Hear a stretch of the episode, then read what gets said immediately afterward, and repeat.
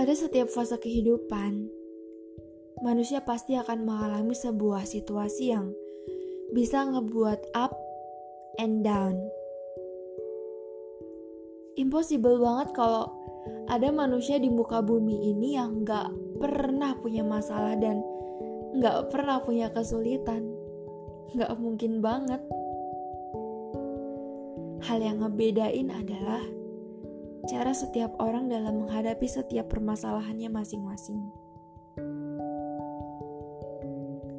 Ketahanan setiap orang akan setiap masalah kan beda-beda ya. Tapi pada dasarnya Allah nggak akan ngasih masalah yang nggak mampu buat kita hadapi, yang nggak mampu buat kita topang, yang nggak mampu buat kita emban.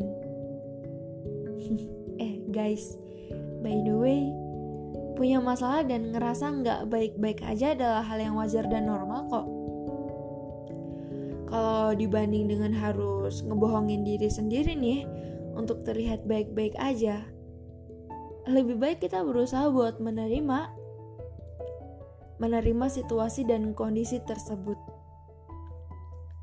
Perlu kita catat kalau kita ini juga manusia biasa, sama kayak yang lain yang berhak ngerasain kesedihan.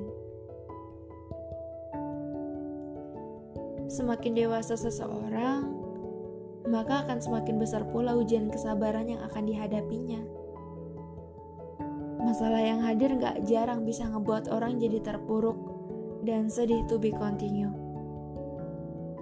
Kita sebagai manusia gak bisa dan mungkin gak mampu buat nolak ujian kesabaran yang hadir di kehidupan kita.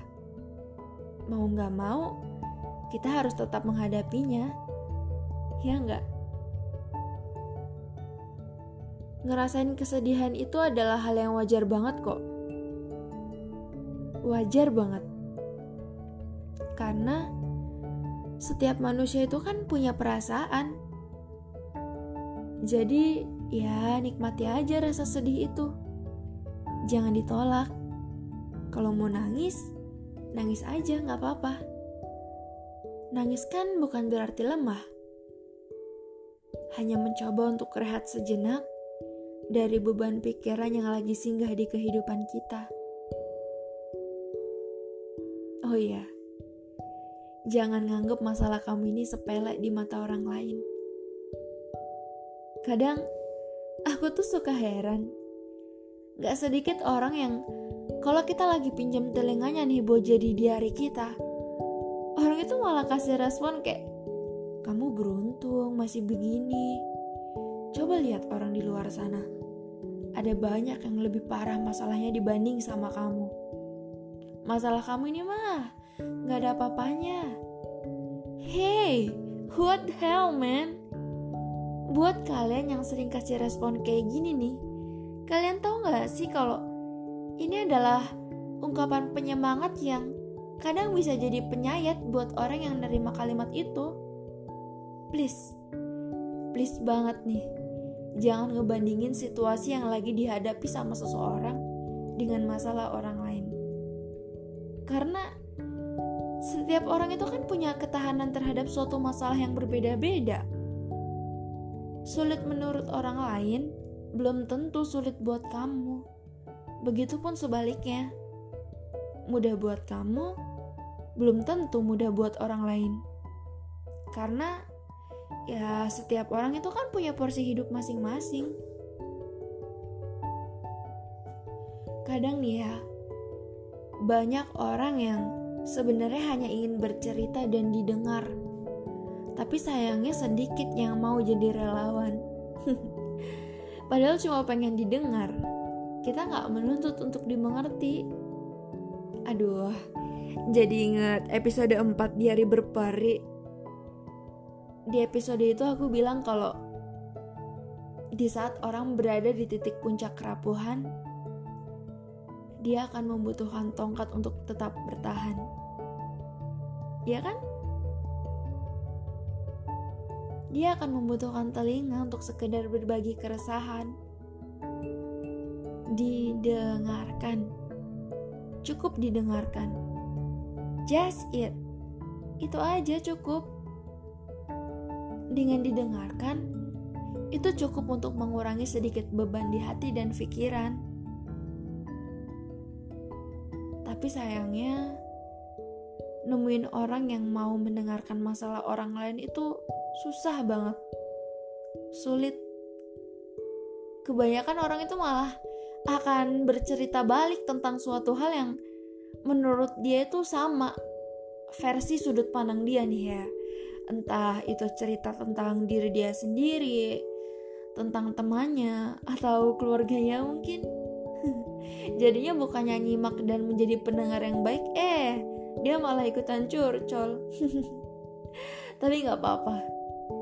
Aku yakin kok, kalian pasti punya diari bernyawa masing-masing yang bisa kalian percaya untuk sharing. Jadi, gak apa-apa ya kalau kamu ngerasa lagi gak baik-baik aja. Itu normal dan wajar banget kok. Wajar banget. Aku paham. Aku ngerti. Lebih tepatnya berusaha paham dan berusaha buat ngerti. Ngerasa lagi gak baik-baik aja itu merupakan hal yang manusiawi kok. Gak apa-apa dipakai dulu jatah manusianya jangan takut orang bilang kalau kamu lemah. Kalau kamu itu berlebihan dalam menghadapi suatu masalah. Don't be afraid, but promise with yourself that you will be fine again.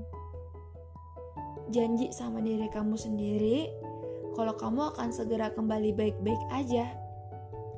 Kita boleh sedih, boleh. Dan kita boleh meratapi kesedihan kita untuk saat ini nih ya.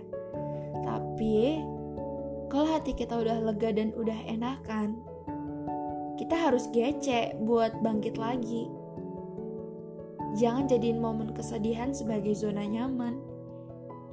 Bahaya, jangan sampai. oh ya,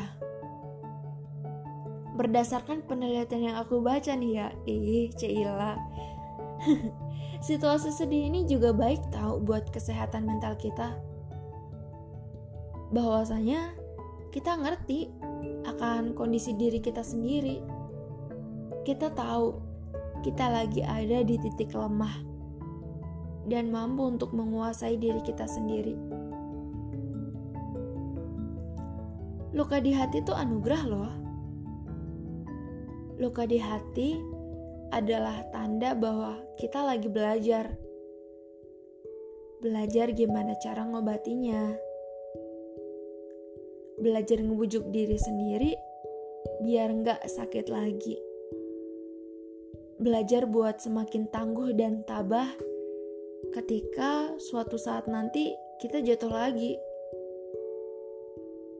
Seenggaknya kita udah tahu gimana cara supaya lepas dari segala belenggu yang kita ciptakan dari diri kita sendiri itu.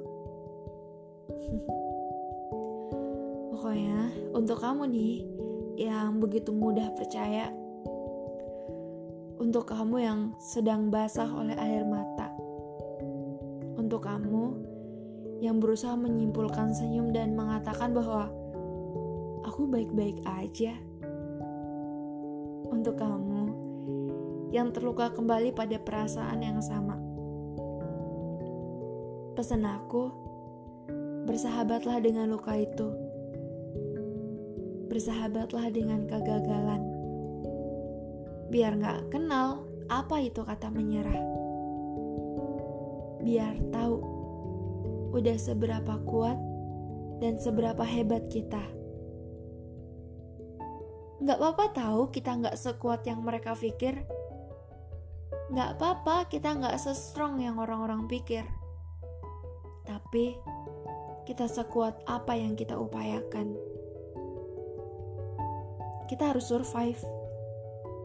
Kita harus bertahan.